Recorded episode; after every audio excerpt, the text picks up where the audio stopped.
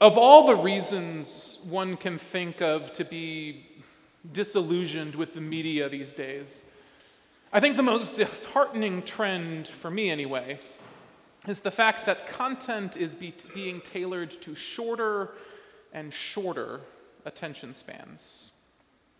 Some news outlets create shows designed to cover all the news of the day in less than 10 minutes. Others try to hit as many headlines as possible in just 90 seconds. For me, however, the most objectionable example of this trend is the advent of the listicle, which is a portmanteau of list and article, which presumes to illuminate a complex idea with a series of banal statements. The upshot of this overall trend is that staying informed, once part of the process by which one became an engaged citizen, has become, well, just another thing to check off our endless to do lists. But if we're honest, this impulse to boil complex ideas down into easily digestible bites is hardly unique to our time. There are, in fact, portions of Scripture that seem to follow this trend.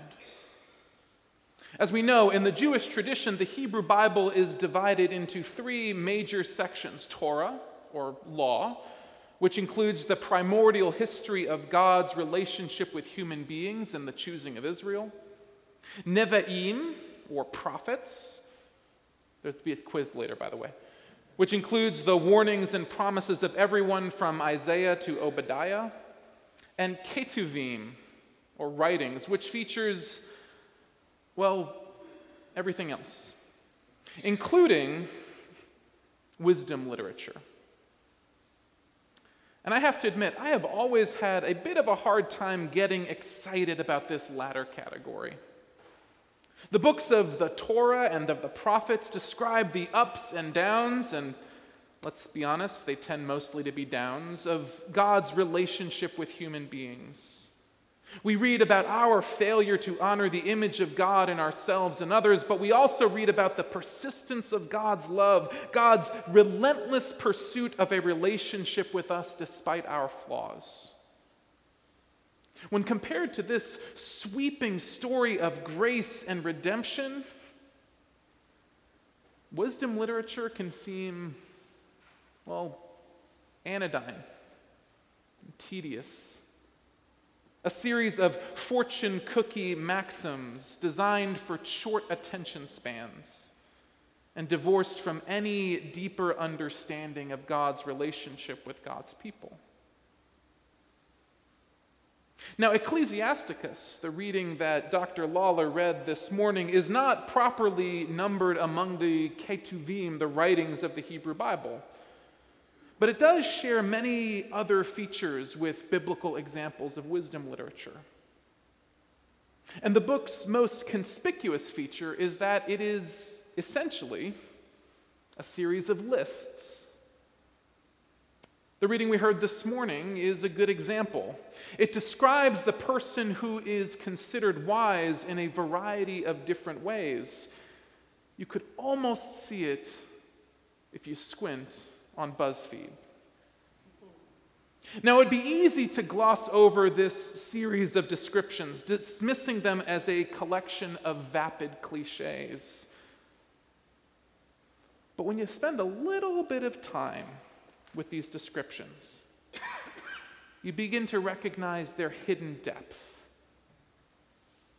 And of particular note is the observation that the wise person penetrates the subtleties of parables, seeks out the hidden meanings of proverbs, and is at home with the obscurities of parables. I'm intrigued by this repeated reference to parables. As we know from the ministry of Jesus, parables are a famously subtle and often inscrutable way of getting one's point across. The disciples of Jesus frequently fail to understand the meanings of their Lord's parables. Parables are, in many ways, the opposite of those easily intelligible maxims that seem to populate so much of wisdom literature. And this passage suggests that the wise person is comfortable with the inscrutability and the complexity of parables. On one level, this is simply a way of indicating that the one who is wise understand, understands things that elude the rest of us. The wise person understands the meaning behind parables. But on a deeper level, this passage suggests that the wise person is the one who understands that complexities cannot always be resolved. That a parable does not always have a straightforward or obvious moral. And by the same token, the implication is that the wise person understands that those supposedly easily intelligible proverbs, well, maybe they're not as straightforward as we imagine them to be. The wise person seeks out the hidden meaning of Proverbs. So far from listing easy sayings about the nature of life, this passage from Ecclesiasticus reminds us that the world we live in is filled with complexity. That sometimes there are no easy answers, but that if we look in the right places, we will find ways to help us navigate the world.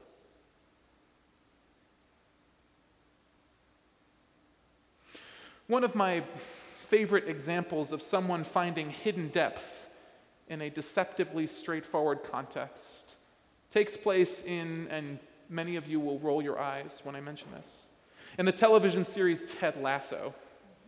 I've mentioned it from the pulpit before.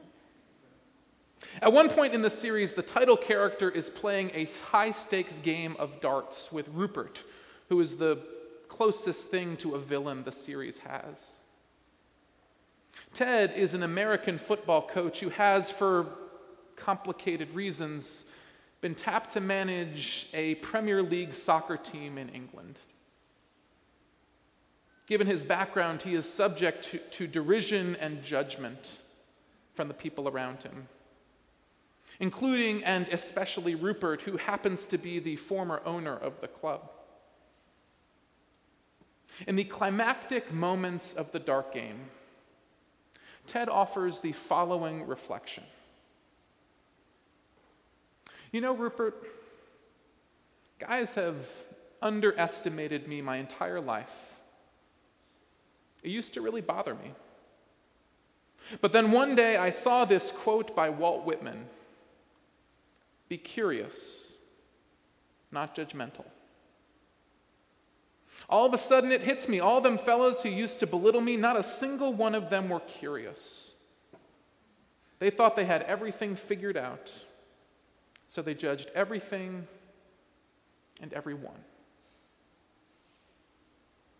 Ted's analysis is striking, not only because it offers a meaningful and insightful way to navigate the world, but also because it reveals that even simple slogans can equip us to wrestle with all the complexities of this life.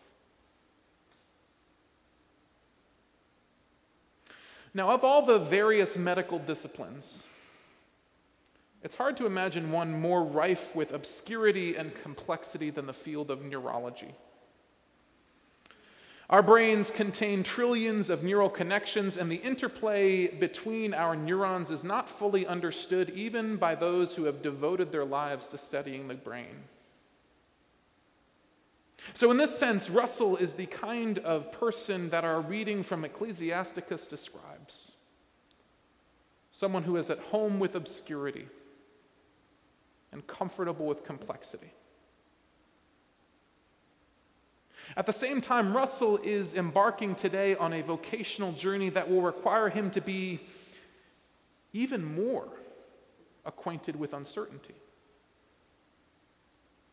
A deacon must inhabit the gray areas of life and show the rest of us how to approach the world with all its complexities with humility and grace. In my experience, I've found that deacons are the people who are most likely to remind me to be patient with the people around me and with myself. Perhaps most importantly, deacons are the people who are responsible for reminding the church to be curious. Curious about the world around us curious about the people who come into our midst, and curious about what God is up to in the world outside the walls of the church.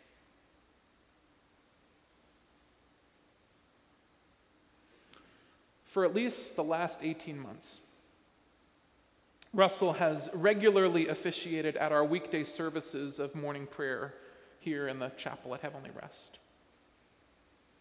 And as far as I can remember, and correct me if I'm wrong, Russell, he has never officiated without having the congregation read the third song of Isaiah Arise, shine, for your light has come, and the glory of the Lord has dawned upon you. And for this reason, I associate this canticle as much with Isaiah as I do with Russell. I guess it's the third song of Isaiah and the first song of Russell. I haven't done the math. And whenever I recite the words of this canticle, I'm always struck by these words that the prophet addresses to Zion Your gates will always be open. By day or night, they will never be shut. Russell, it occurs to me that it's no accident that this canticle has become something of a theme song for you. And now you can never not choose it for morning prayer. Because the job of the deacon is to continually issue this challenge to the church Your gates must not be shut. Your gates must be open to all who seek the church's message of grace and forgiveness. To all who must be reminded that no matter who they are or how complex their background may be, they are created in the image of God. The role of a deacon is often summed up in an aphoristic way, a fortune cookie kind of way. A deacon brings the needs of the world to the church. And it would be easy to dismiss this as simplistic. But as we've seen, it's important to explore the hidden meaning of statements like these. And embedded in this description of the deacon's role is the assumption that the church has something to offer the world. And that something is this the church offers the promise that this life is worth living. Because this life, in all its complexity, is a gift from God. Russell, your role is to help the church be confident in this truth and to remind us of our responsibility to make this truth known to the world. Russell, will you please stand?